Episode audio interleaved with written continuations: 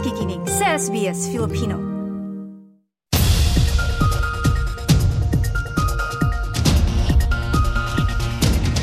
Inaprubahan na ng Vaccine Advisory Body ng Australia ang panibagong Omicron-specific booster shot sa gitna ng patuloy na pagtaas ng mga kaso sa iba't ibang bahagi ng bansa. Nag-order na ang pamahalang federal ng 4.7 milyong dose ng Pfizer Next Generation vaccine na nakatakdang dumating sa susunod na dalawang linggo.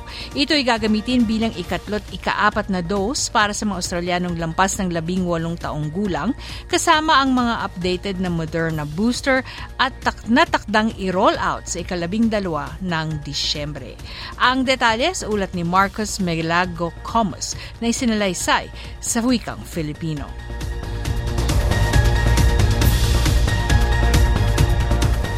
Hindi matatanggap ng mga Australiano ang ikatlong dose ng COVID-19 vaccine booster hanggang sa susunod na taon.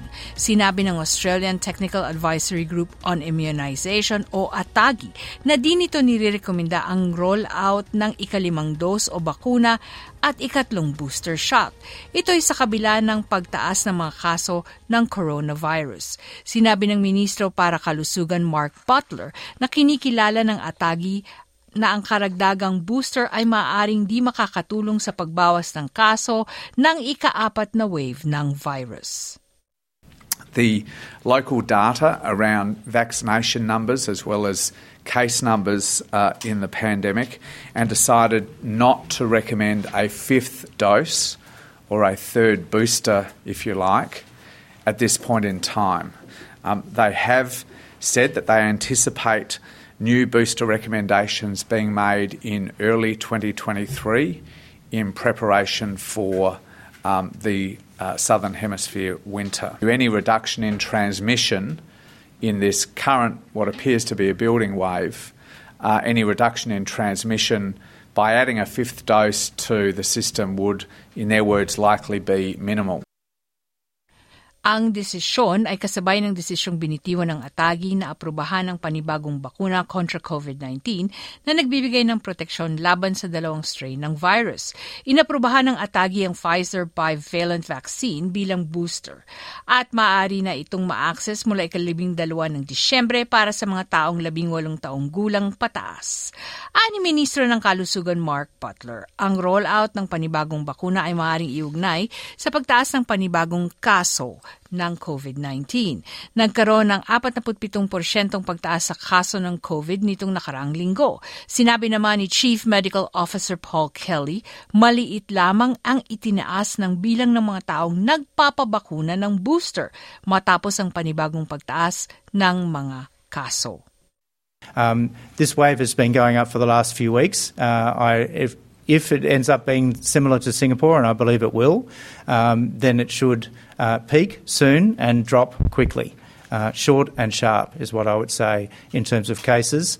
Hospitalisations we are, are rising, uh, but not uh, uh, largely so right across the country, uh, and we will continue to watch those very closely over the coming weeks. Inaprubahan ng mga otoridad ang panibagong bakuna kontra COVID na nagbibigay proteksyon laban sa dalawang strain ng virus. Habang hinaharap ng Australia ang ikaapat na pagtaas ng kaso o fourth wave ng COVID sa bansa, inaprubahan naman ng Vice Vaccine Advisory Body ng bansa ang Pfizer bivalent vaccine bilang booster. Ang vi- bivalent vaccine na siyang nagbibigay proteksyon sa original strain at ng Omicron variant ay maaaring ma-access mula ikalabing dalawa ng Disyembre para sa mga taong labing walong taong gulang pataas. Ang Pfizer Next Generation vaccine ang ikalawang bivalent vaccine na inaprobahan matapos ang aprobadong rollout ng Moderna noong nakaraang buwan. Sinabi ng Atagi na ang Pfizer vaccine ay nagbunga ng kaunting pagbubuti sa immune response laban sa dalawang strain ng virus. Sinabi ni Mark Butler ng panibagong round ng mga bakuna ay isa sa paraan upang labanan ang tumataas na bilang ng mga kaso. Nag-issue din ng paalala sa mga Australiano na siguruhin na updated ang kanilang mga bakuna kontra COVID.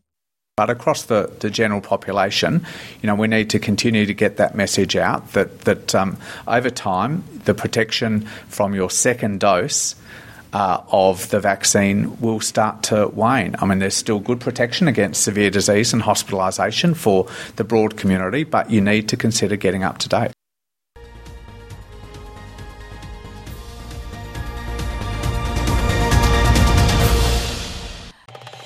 Nice yung bang makinig na iba pang kwento na tulad ito? Makinig sa Apple Podcast, Google Podcast, Spotify o sa iba pang podcast apps.